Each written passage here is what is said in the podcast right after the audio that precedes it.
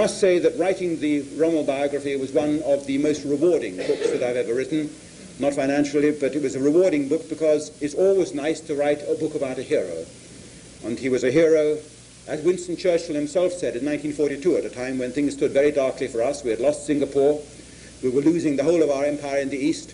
But Winston Churchill stood up in the House of Commons and said, There comes a time when you have to say across the dust and smoke of battle, across the lines that separate us, that you are confronted with a very great soldier indeed. Where does the legend of Rommel, the hero of the 20th of July, the hero of the resistance, come from? Why, is, why are there so many streets in Germany named after Rommel? One of the only generals, I think, if not the only general in Rommel, after whom a street is named in Germany. Uh, so sometimes, you know, ladies and gentlemen, students come up to me after my speeches in Germany, youngsters, and they say, Mr. Irving, I've got a problem. I hear you speak, and I hear my parents speak, and I hear my teachers speak, and it's all different things, and I don't know who to believe, who were the real heroes and who were the traitors. And I would say to this guy, buy a, a map of your hometown and have a look at the index. And if this general you're worried about, or this politician, if there's a street or town square named after him, you can guarantee he was an enemy of the German people, he was a traitor and a conspirator, and he did everything he could to harm the German cause. On the other hand, if there's no street named after him, then probably he was a hero who went down fighting and did everything he could as a patriot for his fatherland.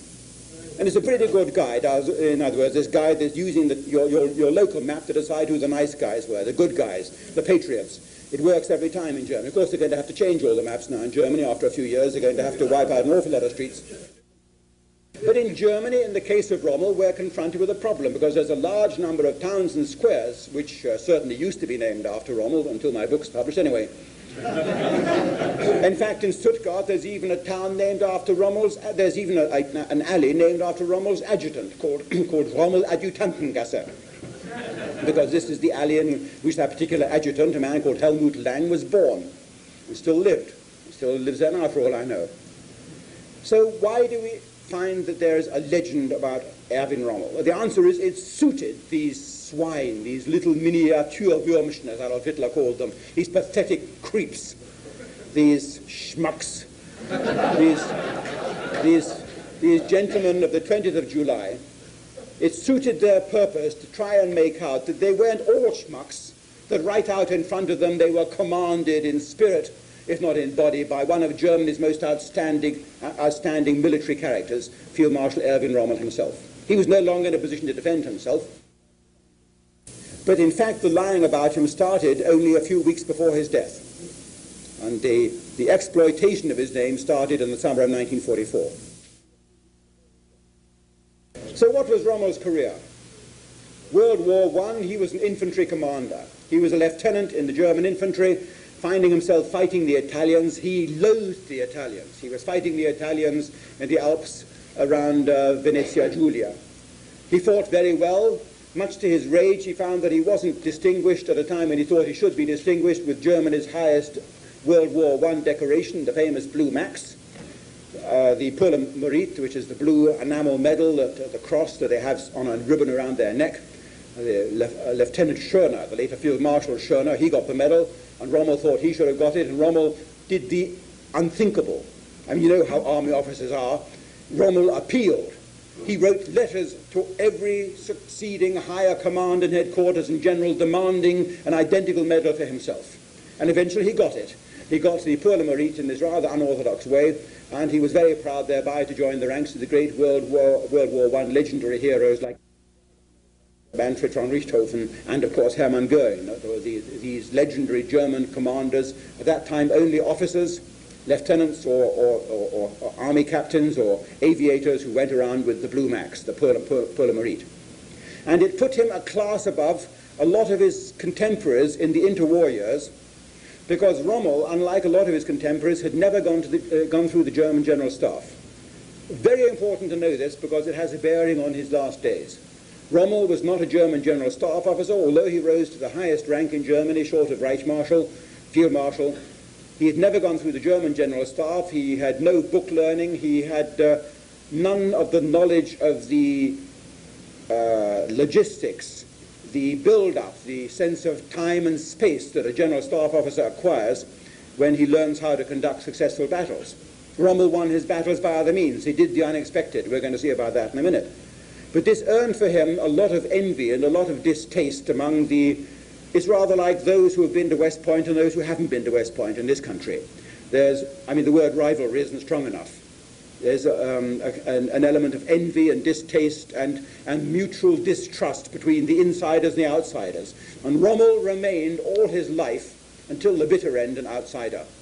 The more successful he was in World War I, the more successful he was between the wars, because he was one of the exalted few who stayed in the German professional army wall to wall from the time he went into the army as a cadet until the time he committed suicide in October 1944. He was a German army officer. And the success that he engendered during that period, his military triumphs and victories, aroused a great deal of envy from the German generals and officers who had been in the German general staff.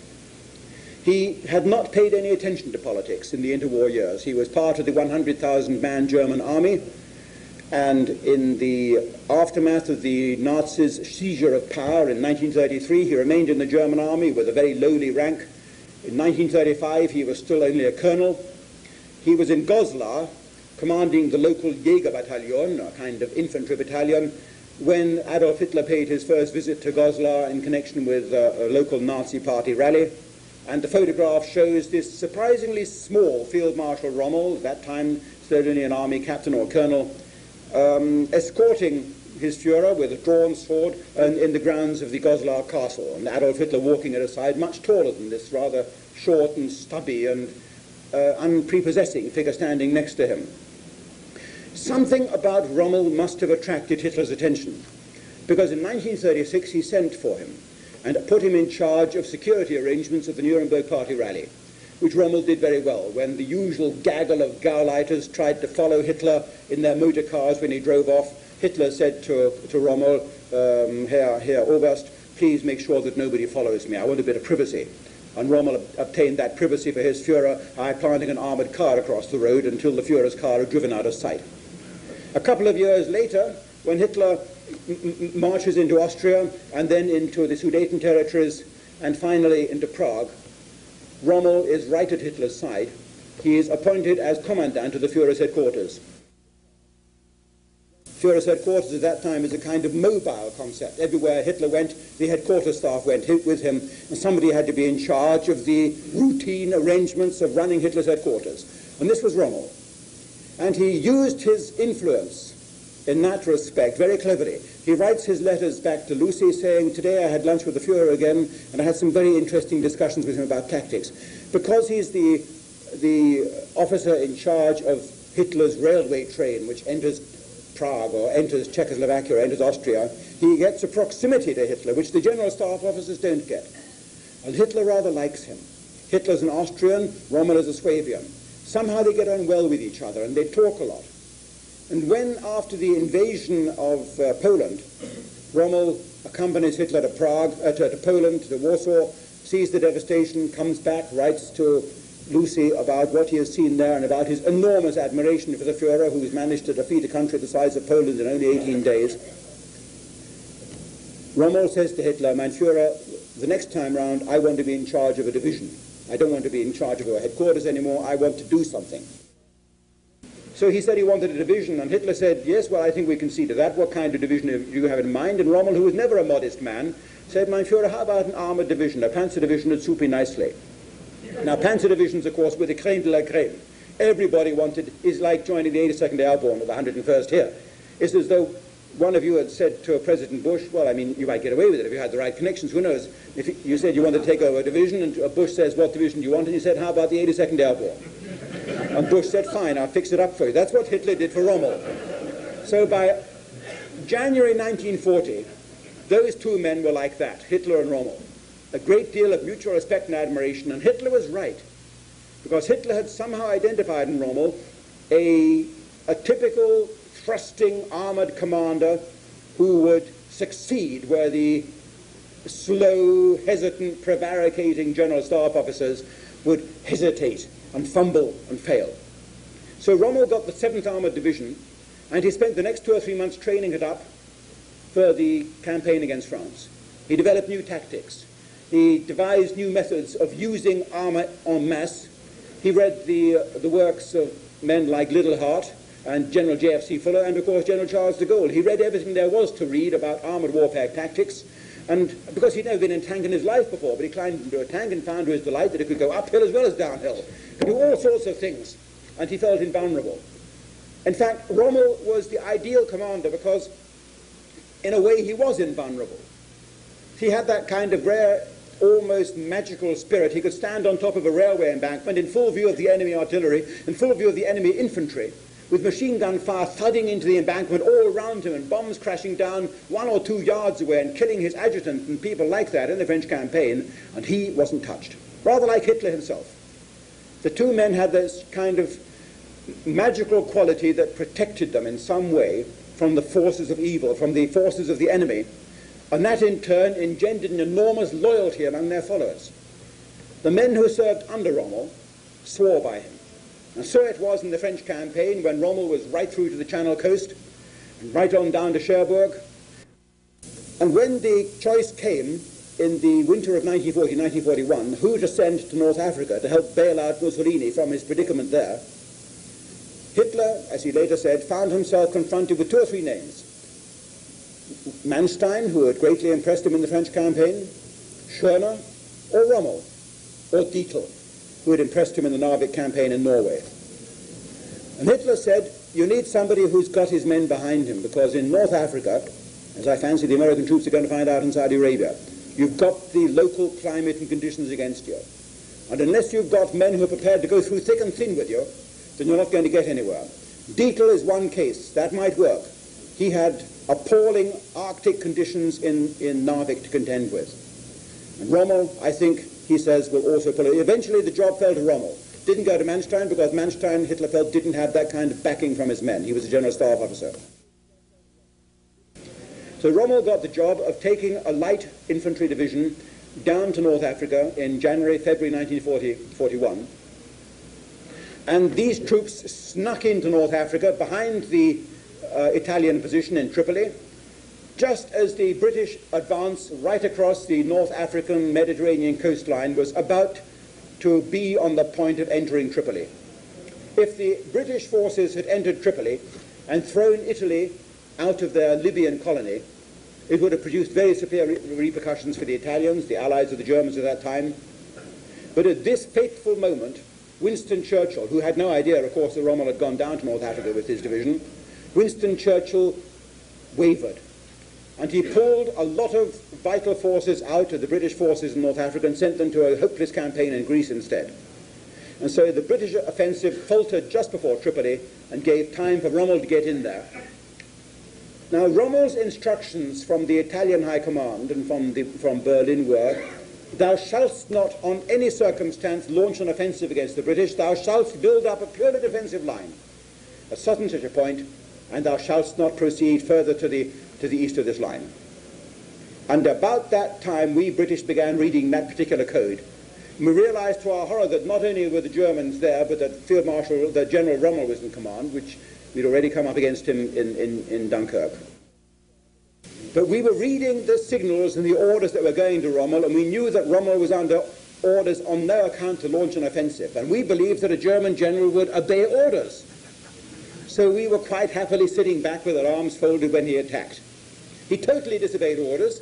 He cut right across the Cyrenaican Peninsula, cut off enormous numbers of British troops, 30 or 40,000 British troops, captured three British generals on the second or third day.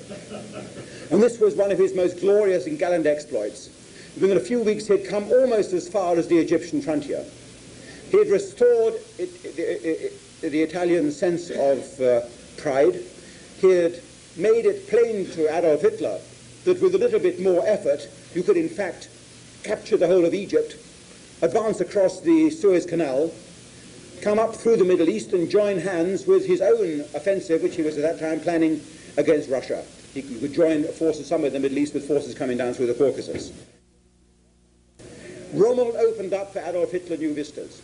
He became Adolf Hitler's favorite general. From that point on, mid-1941, Rommel's face was on the front cover of every German illustrated magazine and on the front cover of quite a few Allied newspapers and magazines as well. There's a reason for this.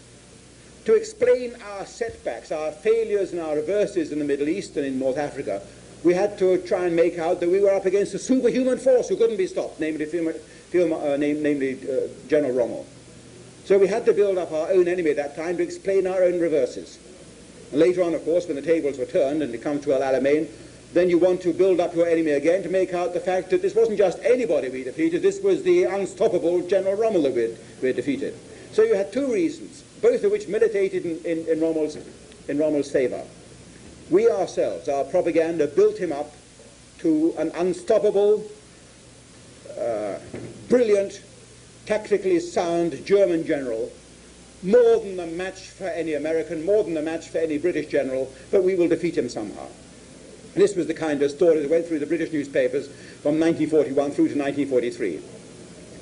And Adolf Hitler realized too that the name of Rommel was worth a lot because when Rommel fell ill, and when it was quite plain that the German forces who had retired into North Africa in 1943, into Tunisia, were going to be defeated, Hitler arranged for Rommel to be evacuated in time back to the uh, continental mainland.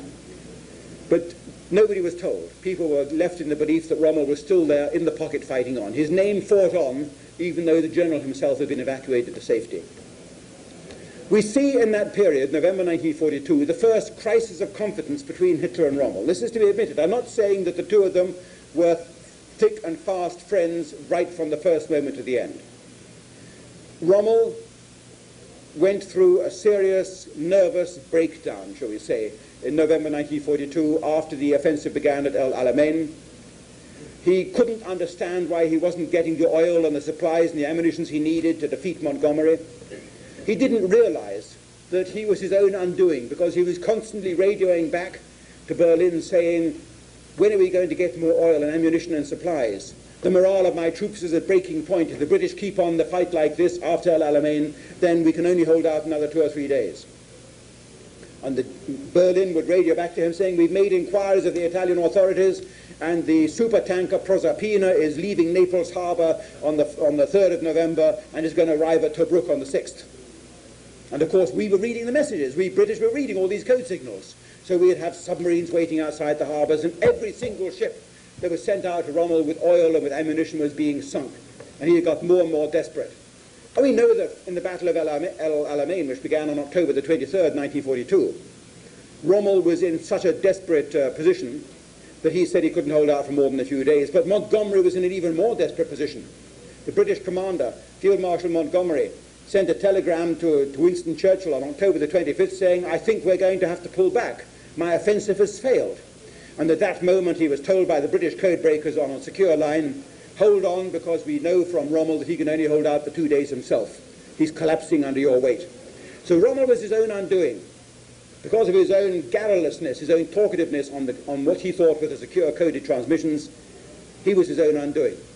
His oil ships were sunk, he ended up being hounded across North Africa. An amazing military feat, this is true. He had Montgomery's entire Eighth Army after him, and yet he managed to rescue two or three hundred thousand German and Italian troops and bring them all the way across the North African coastline into Tunisia and form a new bridgehead there with the loss of only very few men and hardly any of his equipment. An incredible feat of generalship, which shows what a rotten general, really, General Montgomery was on the British side.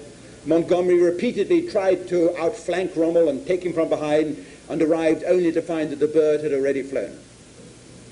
Rommel arrived back in Tunisia, he was airlifted, the battle in North Africa went to an end. And he regarded himself, we know that from his diaries and from his letters, as a failure. For six months, he slouched around Berlin in plain clothes, wearing a trilby hat, unrecognized by the Berlin population because he's not in his famous uniform, and he hankered after a new job. In October 1943, the Commander-in-Chief West, in other words, the German Commander-in-Chief based in Paris, sent a report to Adolf Hitler on the weakness of the defenses in France against an Allied landing. And this was the first thing that made Adolf Hitler sit up. He realized that something now had to be done because with the co continuation of the war and the failure to secure a rapid victory over Russia, he is going to have to count on the full weight meeting the full weight of the British and the French and the German and the American troops in, in, in the West. There's going to be a landing somewhere. It's going to be in France. Hitler's convinced of that. and it is now time for him to build up the Atlantic Wall and put a really tough tactical commander in charge. On November the 5th, 1943, he sent for Field Marshal Erwin Rommel and said to Rommel, I'm going to put you in tactical command of the entire Battle of France when it comes. You will be under Field Marshal von Rundstedt, who is Commander-in-Chief, but the moment the battle begins, the moment the British and the Americans set foot on the coast of France, you will take charge of the battle. Thus he effectively told Rommel, I am giving you a last chance of glory. You've lost Libya, you've lost North Africa for the Italians, we've got the worst possible problems in Italy, the Italians have defected, they come out on the Allied side against us, and effectively we have you to thank for that, Field Marshal Rommel. If we were still fighting in North Africa, the Italians wouldn't have defected. That's effectively what he said to him. However, I am such a friend of yours, I'm going to give you this chance of one last chance of glory. And from November 1943 onwards, we see in Rommel's private letters how he is convinced that he is going to pull it off, that he is single-handedly going to fight that invasion battle in France, and he's going to win victory for Hitler. He writes to Lucy, I am convinced of victory. Every morning I get up and I look in the mirror and I think to myself, there's no way we can fail. Every week that passes and we strengthen our invasion defenses. He was driving great gigantic pointed stakes into the beaches all the way along the French coast. The, the, the stakes themselves were, were spiked with mines. Immense minefields, millions of mines were sown in a broad belt immediately along the coastline, all the way along France. The whole of a, a coastal belt was evacuated from people. Towns were leveled to the ground to provide a field of fire for the guns. New guns were in place. Huge areas were prepared for flooding the moment the Allies set foot on, on, on, the, on the French coastline. Rommel did what, in fact, the German General Staff did, should have done for three years, but of course they hadn't. For three years they'd been in France, and for three years they'd sat on their fat asses and they'd done nothing at all. But now Rommel came, and he put a new spirit into the defenders there, and he made it plain that not only could they, but they would defend France and prevent the, uh, the Anglo-Americans from landing. And Hitler said to him, you can be sure of one thing, Field Marshal, if we throw the British and the Americans off the beaches, then within two or three weeks I will have pulled out a half dozen or a dozen German panzer divisions from the, from the, the battlefield area and I will have sent them straight back by train to the Eastern Front and we will mop up the Russians and then the war will be over. So Germany's final victory re relies on you, Field Marshal Rommel. Now it's important to realize this. Put yourself in Rommel's shoes. You've lost the battle in North Africa. You've lost an entire uh, continent. The, the Italian allies point the finger at you, Field Marshal Rommel, as being responsible for this defeat. You are not going to go down in the history books as Germany's greatest strategic commander unless you can pull a victory out of the hat. And your beloved Fuhrer has given you this chance, and that is going to be the Battle of Normandy.